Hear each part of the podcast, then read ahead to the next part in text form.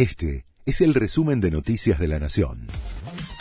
La Nación presenta los títulos de la tarde del lunes 16 de mayo de 2022. Carla Bisotti afirmó que el país entró en la cuarta ola de COVID. Fue durante la apertura de una nueva reunión de ministros de salud del país en Villa La Angostura. Ayer en el reporte se notificaron 33.989 casos semanales, casi el doble que hace siete días.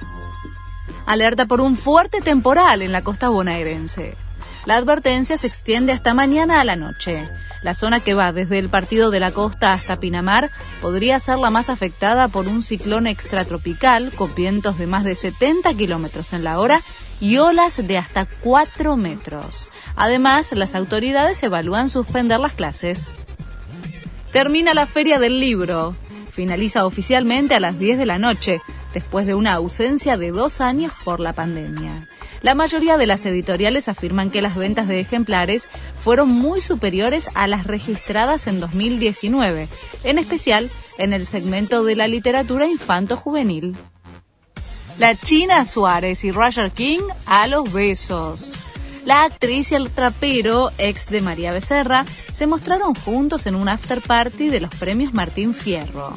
De esta manera se confirmaron los rumores de un romance que habían empezado a circular desde la semana pasada.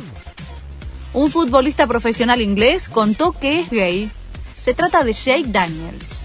Estoy preparado para salir del closet, dijo el jugador del Blackpool, un equipo de segunda división inglesa, que se convirtió en el primer futbolista profesional activo en contar a través de un comunicado que es gay. Este fue el resumen de Noticias de la Nación.